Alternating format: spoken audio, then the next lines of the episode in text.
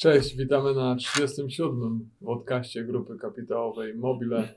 Nasz ostatni podcast cieszył się bardzo dużą popularnością. Mieliśmy prawie 7 tysięcy, do, do, informacja dotarła do prawie 700 tysięcy osób, ponad 3 tysiące ją obejrzało na różnych mediach społecznościowych. Dziękujemy, liczymy, że dzisiaj Łukasz pozwoli nam poprawić ten rekord. Także e, zaczynamy. E, dzisiaj z nami, tak jak już powiedziałem, jest e, dyre, znaczy członek zarządu Focus Hotels Łukasz Puszyński, wiceprezes. Dzień dobry Państwu. I Rafał Jerzy. Dzień dobry Państwu. No i Mikołaj Jerzy. E, jak w dzisiejszym, w dzisiejszym odcinku porozmawiamy o tym, jak przebiegł ten w tym specyficznym roku, jak, jak, jak, jak nasza sieć sobie poradziła później powiemy, jak obecnie wygląda sieć, czego się można spodziewać po najbliższym czasie, a następnie przejdziemy do tego, czego się spodziewamy w dłuższej perspektywie, jak ten rozwój naszej sieci będzie wyglądał. Ale za, za, z racji tego, że Łukasz jest z nami pierwszy raz, także najpierw trochę byśmy chcieli posłuchać o Łukaszu. Łukasz, jak to u Ciebie z tymi hotelami? Jasne. zaczęło. Pilnie śledziłem poprzednie podcasty, wiem, że tak pytanie będzie. Z wcześniejszych specjalnych gości musi zacząć od opowieści o sobie. Prosiłem, żeby nie nazywać cię specjalnym gościem. Mogę być zwykłym.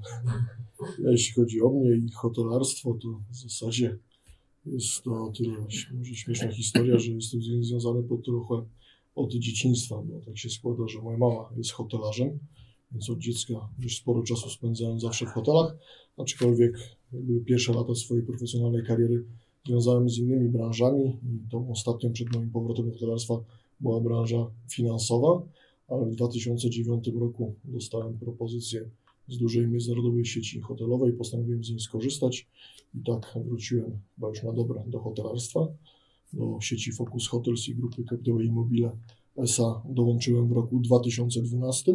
No tak, ale y, mieszkałeś w najpiękniejszym mieście w Polsce, w Sopocie i tam to jest prawdopodobnie jedno z niewielu miast w Polsce, gdzie ta baza hotelowa zawsze była rozwinięta i wspaniała, z tradycjami, z historiami. Kończyłeś też, czy studiowałeś na Uniwersytecie Gdańskim ekonomię.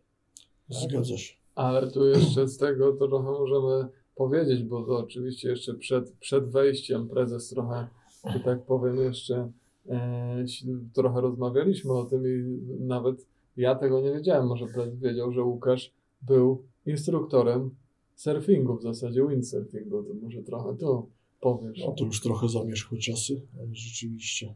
Czyli jeszcze przed w swoim życiu, że był to. No to w czasie zaraz, studiów, w czasie szkoły średniej. No, mieszkając w Sopocie w tych latach młodzieńczych, czyli licealnych i studenckich, rzeczywiście sporo czasu, jak tylko robiła się dobra pogoda, spędzało się po prostu na plaży, tak, i te sporty Dzień wodne tak zawsze były mi bardzo bliskie. Podobno Grecja mówiłeś. Ale zdarzyło mi się też mieszkać w Grecji, to prawda, miałem wtedy 24 lata. Pojechałem tam na wakacje dwutygodniowe, a zostałem 4 miesiące. Ale tam jeszcze powiązań z hotelami nie było. To nie było związane jakoś nie, z hotelem, nie. tylko po prostu, po prostu nauka windsurfingu. Dokładnie. No, to... na Prasonici? Ja akurat stacjonowałem na stacji Wixi, blisko Rodostału. Na Prasonici tylko jeździliśmy. Prasonici jest po drugiej stronie, nie? Dokładnie. No to co, to w przyszłym roku będzie już 10 lat razem. Tak. No. Super, a to, to a jak to pewnie takiego roku jak ten, który w zasadzie jeszcze trwa, bo widać, że w statystykach powiedzmy to jest jedyna choroba, która jest liczona od początku do teraz, ale y, te, ten rok trwa. Chyba jeszcze chyba nie było w, w historii tego, jak pracujesz w branży tak dziwnego roku jak teraz. Oj, zdecydowanie. My co prawda jako branża turystyczna, w szczególności hotelarska, dobrze wiemy o tym, że każdy kryzys nas niezwykle mocno dotyka, ale na taką skalę to w mojej zawodowej karierze takie coś mnie nigdy wcześniej nie spotkało. No i my, e, pamiętam, że my dość szybko się przygotowaliśmy, co prawda nie spodziewaliśmy się, że to aż tak długo będzie trwało, ale my dość szybko się przygotowywaliśmy do tego, co może się wydarzyć e, po przyjściu, po przyjeździe tego tego, tego wirusa z, Z Chin. z Chin. Tak, to prawda. Zresztą ja pamiętam jak dzisiaj, właśnie jak to wyglądało już ponad rok temu, kiedy jednego wieczora, to było dość późno, po 22, pamiętam zadzwonił do mnie kolega z zarządu Paweł, mówi, słuchaj, bo się dowiedziałem gdzieś tak z boku trochę, że jest właśnie jakieś spotkanie e, w rządzie trwa i mają nas za dwa dni zamknąć całkowicie jaką branżę, co wtedy brzmiało to po prostu tak, że No, człowiek się... Niewiarygodnie. Absurdalnie. Tym bardziej, że jesteśmy siecią e, hoteli miejskich, biznesowych przede wszystkim, oprócz tej naszej bazy w Trójmieście, gdzie tam jest dużo klienta turystycznego, gościa turystycznego, to absurdalność tej sytuacji jest do dzisiaj dla nas niezrozumiała, bo to są miejsca bardzo bezpieczne versus pandemia. Każdy mieszka przecież w swoim pokoju, e, do, donosimy e, jedzenie do pokoi i ta możliwość e, zakażenia, jeżeli ona w ogóle występuje, to jest znikoma i te, brak tej logiki w postępowaniu władz naraża nas na ogromne straty i kłopoty. Udało nam się w ciągu tego ostatniego roku funkcjonować e, sprawnie. To może, Udało bo, nam się świetnie bo- to zorganizować. bo, bo tak nam, Tak. tak, Nie przeskakujemy tematów. Nie, nie, nie, nie, nie, nie. Do, bardzo dobrze, tylko po prostu rząd i ci wszyscy tutaj nasi, nasi tutaj z telewizora to, to tak, e, tak powiedzmy mówią, to może powiedzmy jakie u nas są dane. Czy dla nas chyba najbardziej szokujące w tym wszystkim jest to, że przez ponad rok nikt nie dał nam z rządzących odpowiedzi, dlaczego to nas akurat zamykają w pierwszej kolejności.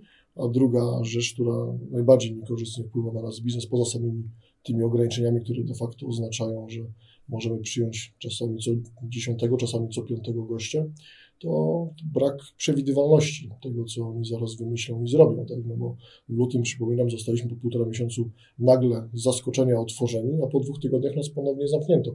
Ten stan trwa do dzisiaj, jak wiemy, potrwa jeszcze co najmniej do 4 maja.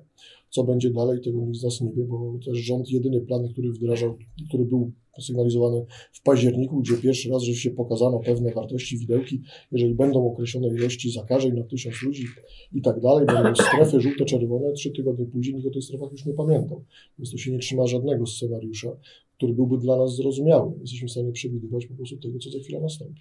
No, I- tym, tym bardziej, że my e, kupiliśmy bardzo szybko wszystkie środki, bardzo szybko, jak wydaje mi się, na z pierwszych sieci. To też jest dobra historia, bo procedury. tak naprawdę my od razu się zorientowaliśmy, że nie za bardzo możemy liczyć na wsparcie rządzących, czy też nawet lokalnie sanepidów, bo od razu wysłaliśmy do nich zapytania, co mamy robić. Tych odpowiedzi nie było, więc przygotowaliśmy się sami. Wzięliśmy sobie do współpracy znanego polskiego epidemiologa, z którym e, stworzyliśmy wspólnie pewne procedury działania w sytuacji koronawirusa, w kwestii zabezpieczenia zarówno naszych pracowników, jak i też przede wszystkim naszych gości.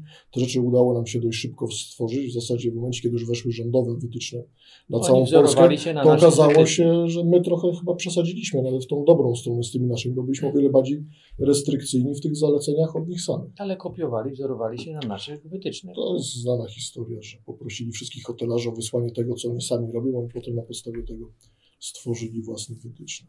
No tak, ale na jednym z podcastów e, podawaliście dane, jak u nas to wygląda co do Ile osób zachorowało na W koronawirus? całym zeszłym roku mieliśmy przypadków zakażenia pośród naszych gości 6 osób na 90 parę tysięcy Część z nich już i wiadomo 8 było, że na przypadków pośród naszego zespołu.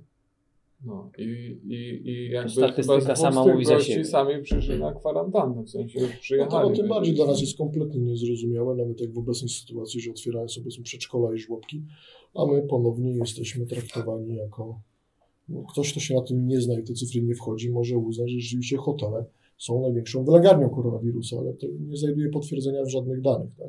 W pewnym momencie rządzący powoływali się na artykuł w, miesięczniku Nature, znanym amerykańskim, że tam Amerykanie zrobili badania, które potwierdzają to, że w hotelach jest najwyższa e, zakażalność koronawirusem. Dlatego, że ktoś, kto to czytał, to chyba nie do końca wykazał się zrozumieniem, bo to nie były badania tak naprawdę, a pewien model przygotowany przy określonych założeniach. Te założenia zakładały, co się stanie, jeżeli biznes, nie tylko hotele, ale też wszystkie pozostałe wrócą do normalnego trybu działania, jak wtedy będzie wyglądało przenikanie się tego wirusa. Oczywiście jednym z głównych parametrów był czas spędzony przez ludzi w poszczególnych miejscach. Wiadomo, że on w hotelach jest z natury rzeczy najdłuższy, no bo to nie jest sklep, to nie jest restauracja, gdzie się spędza godzinę, dwie czy trzy, tylko Ale dobę albo kilka. Tak. y, Poza tym pamiętajmy o tym, że miejsca, gdzie można się zarazić w hotelach, to jest przede wszystkim te miejsca, gdzie spędza się w dużym zagęszczeniu dłuższą ilość czasu, czyli restauracje i konferencje. My w tej chwili od listopada nie możemy prowadzić działalności zarówno w restauracjach, jak i też w zasadzie w naszych salach konferencyjnych. A pokoje jedyne- są a pokoje klimatyzowane, są- wentylowane. rozwiązane w taki sposób, że zarażenie się pomiędzy nimi jest w zasadzie niemożliwe, tak? Bo gdyby tak było, to byśmy się też zarażali pomiędzy mieszkaniami, a do tego nie dochodzi. No tak. Co jest interesujące dla naszych słuchaczy i akcjonariuszy, to również to, że udało nam się e, w tym czasie nie wprowadzić jakiejkolwiek paniki w załodze. E, Utrzymaliśmy tą całą kadrę, co dla nas jest bardzo cenne i wartościowe, bo branża w całości przeżywa ogromne trudności i te decyzje rządu kompletnie naszym zdaniem nieodpowiedzialne powodują ogromne szkody w, w, w morale pracowników, ich myśleniu o, o pracy w tej branży i tak dalej, co dla nas byłoby bardzo trudne na przyszłość i udało nam się to w dwie strony bardzo porządnie poprowadzić. I tutaj y, liczy, liczymy i liczyliśmy na ogromną lojalność naszych pracowników i nie mieliśmy w zasadzie żadnych problemów ze strony naszej całej kadry hotelarskiej. Ale tu prawda? też dzięki. No, zgadza się to, gdyby jest pod tym kątem to też ukłony w stronę tutaj zarządu grupy kadrowej Mobile, bo od początku, pomimo bardzo kryzysowej sytuacji, panował duży spokój w komunikacji też pomiędzy nami i pewność tego, co będziemy dalej robić. Dzięki temu te zespoły nasze kluczowe nie zostały w ogóle zredukowane, jeśli chodzi o centralę. To są dalej te same osoby, co nam też niezwykle pomaga w obecnej sytuacji, bo jednak kilka dość dużych projektów udało nam się pozyskać nawet w tym obliczu e, szerokich restrykcji, dzięki którym ten wynik pierwszego kwartału tego roku chociażby będzie znacząco lepszy niż byłby no, bez tych ludzi.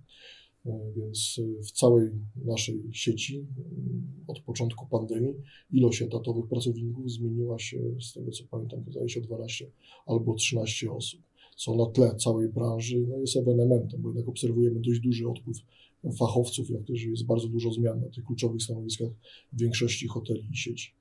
Ale Tak. będziemy mieli jeszcze w tym roku wspaniałe otwarcia nowe.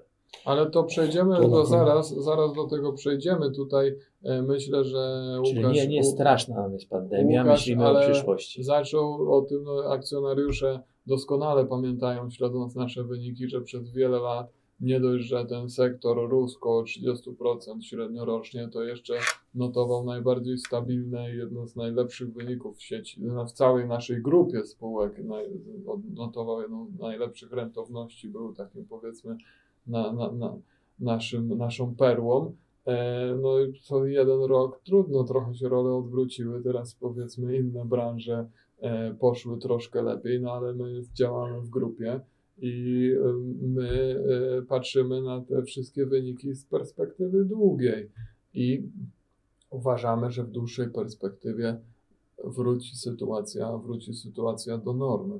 Ale tutaj jeszcze myślę, że warto, e, myślę, że mieliśmy też duże zrozumienie od naszych kontrahentów, właścicieli obiektów, banków. jak gdyby naturą tego naszego biznesu, który prowadzimy w tym modelu e, dzierżawy z gwarantowanymi czynszami jest długoletność, dłu- długoletnia perspektywa tej współpracy. Te nasze umowy to są najczęściej kontrakty 15-letnie. Nie możemy patrzeć tylko na to, że w jednym roku jest słabiej. To, nam, to jest nasz największy majątek, to są podpisane umowy z inwestorami właścicielami nieruchomości, którzy nam zaufali. Mamy Bo własne poza obiekty własnymi obiektami, które dzierżawimy od podmiotów zależnych od dróg pionowej Mobile, posiadamy też szereg obiektów y, uzlokalizowanych y, niezależnych od spółki Ale rękach. te, te, relacje wzajemne funkcjonują bardzo prawidłowo. Nie mieliśmy Ale to też wynika z tego, że my od początku pos- postawiliśmy na dialog y, z naszymi partnerami, poszliśmy do każdego z nich i zagraliśmy w otwarte karty, mówiąc, słuchajcie, u nas sytuacja wygląda tak, no, krótko mówiąc, jest tragicznie pod kątem przychodów. Zastanówmy się, co wspólnie możemy zrobić. Pokażcie nam, jakie wy macie zobowiązania. Wiadomo, że w przypadku większości tych hoteli to są dość nowe projekty i największymi obciążeniami w tym przypadku są e, kredyty bankowe.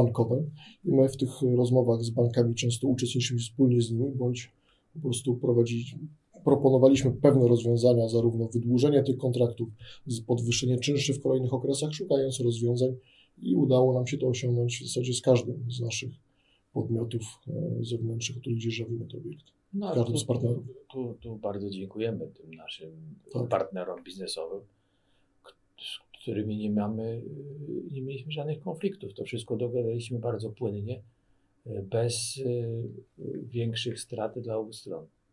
Zgadza Bez się. dodatkowych strat dla obu stron. Ja też zawsze lubiłem mówić taką rzecz jeszcze w, ubiegłych latach, e, tłumacząc im, czym się różni dzierżawa od franczyzy czy zarządzania, że w tamtych dwóch modelach można zarobić więcej, ale z nami zarobicie na pewno. Te słowa nigdy nie okazały się bardziej prawdziwe niż w czasie Można zarobić, ale niekoniecznie się zarobi. Tak, no bo pomoc ze strony. Jesteśmy też wyjątkiem na tle sieci, które dzierżawią obiekty w Polsce, bo z tego co wiemy, wiele również zagranicznych sieci po prostu przestało płacić czynsze. Bez względu na sytuację. No a jak wiemy, na pomoc, pomoc rządu też. Ale no, my. ale my oczywiście na nie liczymy, tylko ona zawsze będzie niesymetryczna, Ja się- zawsze będzie ktoś. Nie zgadzam się ktoś. My za jesteśmy słowem pomoc. Jak już, to możemy mówić o słowie odszkodowania. Tak. I my na te odszkodowanie nie możemy liczyć, bo przy zakazie funkcjonowania obiektów my musimy ponosić wszystkie opłaty związane e, z pensjami, z podatkami od pensji pracowników i innymi kosztami i nie jesteśmy z niczego zwolnieni. Więc, więc tu nam się należy odszkodowanie, na które nie możemy liczyć w żaden sposób. Dokładnie, bo jedyna pomoc, której my, odszkodowanie, z którego my skorzystaliśmy w zeszłym roku, to było właśnie dofinansowanie do wynagrodzeń, ale to była kwota rzędu 600 chyba 13 tysięcy złotych, To co jest ułamkiem. w naszej skali to jest Straty, ułamek. którą Przypomnijmy, przypomnijmy, że jedną z kluczowych zasad konstytucji, która powstała już po w Nowej Polsce, było to, że nigdy po- pod żadnym pozorem oprócz stanów wyjątkowych nie można zabronić lub ograniczyć działalności gospodarczej. Więc, A ten stan wyjątkowy nigdy nie został wprowadzony. Nie, tak, więc A działania, działalność została stricte ograniczona i zakazana. zgadza to była zasada, więc po prostu liczymy, że ta wolność wkrótce wróci. Także przecho- a jak teraz przejdźmy do tematu tej sieci naszej, jak ona wygląda teraz, bo wiele lat stabilnie się rozwijała, teraz wiadomo była taki te, teoretyczny tam powiedzmy spadek przychodów wiadomo związany z tym, że po prostu zabrali nam gości siłą, powiedzieli nie możesz jechać, nie możesz zaryzykować, że będziesz zarażony, nie możesz, bo, mi, bo coś tam, coś tam i coś tam. E, i jak, ale mimo wszystko my e, jakby sieć punktowo Mhm. cały czas rozwijamy. Jak to teraz wygląda? Pewnie. No to jeżeli chodzi o naszą sytuację tą rozwojową i otwarcia nowych hoteli, no to jesteśmy w najlepszym miejscu w historii naszej. No, zaczynaliśmy dość skromnie od czterech obiektów. Tymczasem my na przestrzeni najbliższych 12 miesięcy otworzymy kolejnych 5, czyli mając już 11 w tej chwili, czyli za rok będziemy mieć 16, 16. co najmniej 16 podkreślę. Ale bo- powiedz o tych y, ja lokalizacjach. zaraz przejdę do e, większych szczegółów. Podkreślę, że co najmniej 16, nawet ciągle też prowadzimy rozmowy z podmiotami pod kątem wydzierżawienia hoteli, nie tylko tych, które się budują czy będą budowane, ale też przede wszystkim tych, które już są w operacji. I tu chociażby nasz ostatni sukces na tym polu to było zawarcie e, na koniec marca umowy dzierżawy działającego obiektu w Elblągu, gdzie my rozpoczynamy naszą operację z dniem 1 maja. Jest to hotel zlokalizowany w samym centrum miasta, na elbląskiej Starówce. Funkcjonujący od XVII rynku, wieku. Świetnie ocenianym. Funkcjonujący ten budynek w tej lokalizacji jako hotel od XVII wieku. Prawda? Jak hotel Mi się wydaje, że ta starówka była rozebrana po wojnie i on został odbudowany. Pod... Ale to można sprawdzić, ale tam hotel był Ale od w tym samym XVII wieku. Ale w miejscu tym samym, tak. Więc y, to jest To Elbląg. miał przerwę taką roczną czy, czy trzyletnią. Teraz mamy roczną. Zakończyła się budowa naszego obiektu w Szczecinie. W zasadzie w tej chwili jesteśmy w ostatniej fazie prac wykończeniowych, więc to będzie nasz kolejny obiekt, który otworzymy. Następnie mamy przed sobą inwestycję własną grupy kapitałowej, czyli obiekt, y, dawny biurowiec firmy Projprzem, zlokalizowany przy ulicy Bernardyńskiej w samym sercu Bydgoszczy. Jego planujemy otworzyć w trzecim kwartale tego roku. Następnie na początku przyszłego roku, w pierwszym kwartale, wystartuje Warszawa oraz hotel w Stargardzie. Ale z, jeszcze powiedzmy, że ten hotel w Szczecinie dzierżawiony od właścicieli tego obiektu jest obiektem czterogwiazdkowym, przepięknie wykończonym, z ogromnym pietyzmem, we wspaniałej lokalizacji. To Wszystkie z tych naszych nowych obiektów są świetnych miejscach. Ale rzeczywiście Szczeciński będzie wyjątkowy, bo będzie też początkiem nowego brandu, który zadebiutuje w tym obiekcie, czyli Grand Focus Hotel, który jest dedykowany właśnie dla obiektów e, historycznych. W tym przypadku to jest adaptacja dwóch e, właśnie zabytkowych kamienic. My też myślimy o tym brandzie pod kątem naszego hotelu Pod Orłem. pod Orłem w Bydgoszczy docelowo. Y, Kończymy remont sali kolumnowej. Będziemy tam otwierali wspaniałą restaurację Gdańska 14. Już można ten obiekt y, dla osób z Bydgoszczy zainteresowanych ten remont obejrzeć, bo jest w tej chwili tam prowadzona sprzedaż sieci handlowej kiosk w okresie również zakazu działalności w Zapraszamy handlowych. w Bydgoszczę. On tam funkcjonuje tylko na chwilę, ten sklep, ale proszę, tam można przy okazji zobaczyć tą piękną salę Czułem kolumnową. rewelacyjnie. No to jeśli chodzi o sklepy kiosk, to zapraszamy też od razu i do Lublina, i do Chorzowa, i do Poznania, i także do Tak. Gdańska. Tak, także zapraszamy szczególnie wszystkie panie, które chcą już świętować wolność i w bardzo bezpiecznych warunkach. Po prostu Szkoda, że nie możemy zakupy. zaserwować czy śniadania, czy lunchu, czy kawki. Ale to nie można No wszystkiego, chwilę? No zaczekać. zaczekać, także, ale jeszcze, No na jeszcze, jeszcze czekamy na największy hotel. Na największy hotel, to nie do nas pytanie, ale największy, największy e, hotel w naszej sieci, czyli To będzie Warszawa. Warszawa, tak. I jak tam, jak tam wygląda sytuacja, kiedy można się tam W tym tygodniu znikają rusztowania, więc będzie odsłonięta za chwilę elewacja, która jest zakończona i są kontynuowane prace wewnątrz budynku. To jest dość skomplikowany obiekt, e, przede wszystkim z racji na dużą funkcję konferencyjną. Można powiedzieć, że takie trochę szczęście w nieszczęściu, bo on oryginalnie już powinien od ponad roku działać. A kiedy jest planowane? e, Przekazanie mamy zaplanowane na e, początek grudnia tego roku i otwarcie wtedy w styczniu roku 2022.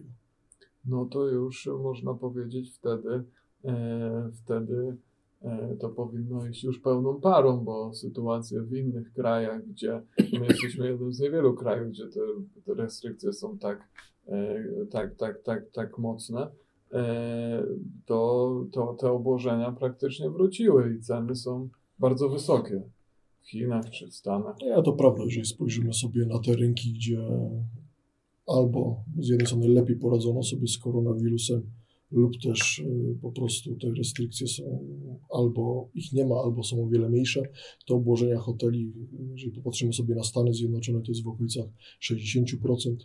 W tej chwili podobnie jest w Chinach. E, Dubaj ma ponad 65% obłożenia. My również spodziewamy się w momencie, w zasadzie tym kluczowym momentem będzie, podejrzewam, wyszczepienie pewnej ilości osób. Przewidujemy to gdzieś na początek wakacji, kiedy rozpocznie się już takie mocne znoszenie obostrzeń. I Zakładamy, że ten wzrost to będzie taka litera V, czyli wszystko pójdzie bardzo mocno do góry, zwłaszcza, że też pamiętamy, jak wyglądało to w zeszłym roku, kiedy ludzie chociaż zostali w jakiś sposób się oszukani przez rząd informacją, że pandemia została pokonana, co było nieprawdą. Rzucili się po prostu na hotele i w sierpniu były bite rekordy, bite rekordy, szczególnie w obiektach resortowych nad polskim morzem. Więc tego na pewno możemy spodziewać się również w tym roku. Od września zakładamy mocny powrót biznesu. Oczywiście to będzie trochę wolniej przebiegało w lokalizacjach silnie uzależnionych od ruchu międzynarodowego, bo to są też te rynki, które najmocniej ucierpiały podczas koronawirusa. Jeżeli spojrzymy sobie na spadki, no to najwyższe zanotował Kraków, a potem Warszawa w zeszłym roku. Więc tutaj to oczywiście zajmie chwilę dłużej. Odbudowa siatek połączeń lotniczych i tak dalej. Odczują w pełni ten e, powrót No, do czyli- normalności z pewnym Czyli opóźnieniem. w zasadzie, czyli w zasadzie można bardzo, bardzo optymistycznie patrzeć na rozwój naszej sieci. Także kiedyś staraliśmy się, żeby, żebyśmy oddawali też własne obiekty w miarę we wstępie, tak mówiliśmy sobie wewnętrznie, jeden obiekt własny, dwa te. Nadal myślę, rozwijamy się to, to może trochę bardziej detalicznie powiesz, ale nadal bardzo nam zależy, żeby ten rozwój był, był stabilny, aczkolwiek e, dzięki temu, że już jesteśmy na rynku w wielu miastach, bo już łatwiej się rozmawia z partnerami, szczególnie teraz, gdzie, gdzie my mamy praktycznie jedyny model biznesowy, gdzie ten partner podczas pandemii mógł się czuć z nami bezpiecznie. No, Zdecydowanie. E, też ta sytuacja stworzyła nam pewne, mm, pojawiły się pewne możliwości, które chcielibyśmy wykorzystać. Jedną z nich było właśnie podpisanie umowy chociażby w Elblągu.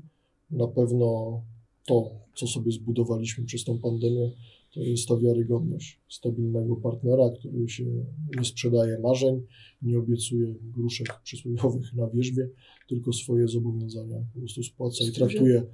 To nie jest pomimo e, pandemii i tej próby, która pokazuje, jak my działamy, to tą zasadę My tacy stosujemy byliśmy zawsze. Tacy Tak, byliśmy po prostu ale zawsze, też to teraz- nic, nic wyjątkowego, więc, Mm. więc to budowanie e, tej stabilności, lojalności, ale również to łączenie tych branż w ramach grupy powoduje, że e, wszyscy mogą czuć się z nami po prostu bezpieczniej i pewniej e, myśleć o swojej przyszłości, o rozwijaniu swoich części biznesowych. Ale Dokładnie. też myślę, że teraz z punktu widzenia już powiedzmy też akcjonariuszy i w ogóle z punktu widzenia spojrzenia na ten rozwój, też dzięki temu, że teraz otwieramy średnio powiedzmy większe obiekty niż średnia w naszej sieci, no oczywiście z pełnymi wyjątkami, ale na przykład hotel w Warszawie, no to będzie ten, także to wydaje się, że ten rozwój też przychodowy, sprzedażowy na następne lata jest powiedzmy no już No zdecydowanie, bo tak jak wspomniałem wcześniej, tak, to przez te 10 lat mojej pracy tutaj tych hoteli będziemy mieć za rok 4 razy więcej, ale przychodowo będziemy mieć 6 razy więcej przychodów niż te 10 lat temu.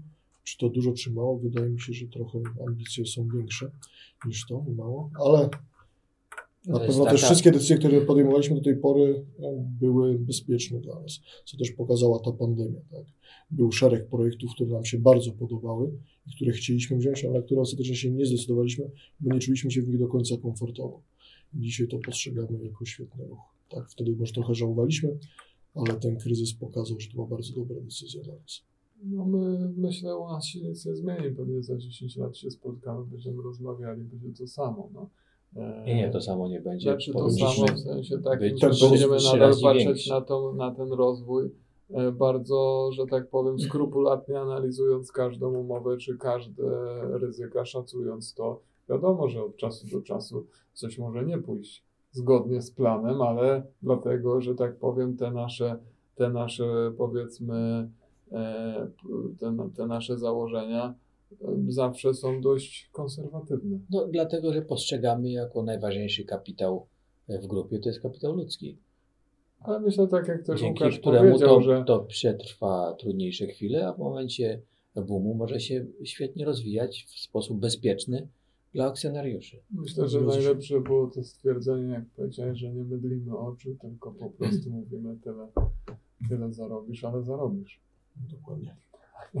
Teraz, a później prośba, wiesz co, jak go nie płacić, to ten. E, chociaż, no, oczywiście nie spodziewaliśmy się aż tak, aż tak słabego roku. Myślę, że to też jest wywołane po prostu tymi decyzjami, bo, bo, bo, bo, bo, bo gdyby nie te decyzje, to pewnie ten rok nie byłby aż taki trudny, bo każdy by sobie sam wybrał, czy chce zaryzykować i pojechać do hotelu, gdzie wiadomo, ryzyko jest nie za duże i wcale Łukasz, nie ale jest to są po prostu czasy mieszkanie. dla zawodowców, Tak. a nie dla przypadkowych biznesmenów i, i amatorów. No to każdy kryzys zabija najsłabszych. Ale tak jak dane sobie e, śledzę od czasu do czasu, to Polska nadal na tle Europy ma mało obiektów hotelowych i mało miejsc noclegowych. Wiesz co, to jest taka statystyka, na którą często powołują się różni konsultanci Zależy od hotelowi. miasta. Ja tego nie, ja nie lubię o tym Dokładnie, mówić bo to nigdy, trzeba bo to trzeba spojrzeć na per, per miasto. No. nawet per kraj. No jeżeli spojrzymy sobie, no jak możemy się porównywać do Francji, Hiszpanii czy Włoch, jeżeli spojrzymy sobie na liczbę turystów, no to tam jeden Paryż odwiera, odwiedza Tak, wielokrotnie więcej turystów teraz, niż całą Polskę. Siedem- tylko 70 teraz milionów pewnie w kolejnych Właśnie, latach, a Polska odwiedza turystów w okolicach chyba 15 milionów. tylko co? teraz w kolejnych latach pewnie ze względu na bardziej konserwatywną politykę banków, tych obiektów nowych też nie będzie tak dużo powstawać, ale, ale wydaje się, że będzie łatwiej pozyskiwać istniejące. Tak, to tego na pewno możemy się spodziewać. Tym, co też dla nas na pewno jest pozytywne, to to, że my jednak posiadamy dość silny wewnętrzny rynek. Tak? Polska to jest 38 milionów mieszkańców. Ci ludzie też chcą korzystać z hoteli, do nich będą dalej jeździć. Na pewno w tej pierwszej fazie to, czego się obecnie trochę obawiamy, to tego, jeżeli będzie się przedłużało to zamknięcie, no to oni jednak będą ryzykować i wybierać obiekty zagraniczne. Już teraz chyba wczoraj Travelist opisał, że w momencie, kiedy ogłoszono, że na majówkę hotele pozostają zamknięte w Polsce, ludzie rzucili się na ofertę e, hoteli zagranicznych przez ich stronę chociażby. Tak, i to jest działanie trochę bezsensowne, bo warto jednak, żeby Polacy zostawiali pieniądze w naszych obiektach również, czy też istniejących pozostałych na polskim rynku. Oczywiście, no, że to jest, liczymy na to, że, że, że po prostu to się niedługo skończy i już nie będzie kolejnej fali. Fala Tak, 156. fala 156, tak. Statystyki statystykami. ale- Tarcza numer 72, ale już nie ma żadnych przedsiębiorców, żeby z niej korzystać. Ale to najlepiej, no słuchaj. Wtedy już nawet nie musisz kodu, kodu PKD podawać. Już, no, Już nie ma PKD. Już nie, ma, już nie potrzebno. To już wszystko wiemy, wszystko jest w jednej ewidencji, z jednym enterem. Już nie ma żadnych tutaj kombinacji. Tak źle nie będzie. Nie, nie Najgorsze będzie. Ja myślę, że już, że już źle było, że Najgorszy jest za tak, tak, tak, tak, tak, tak. tak To jakie przesłanie?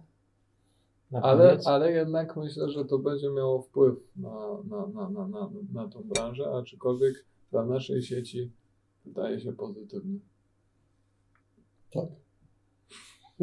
Co miał odpowiedzieć innego.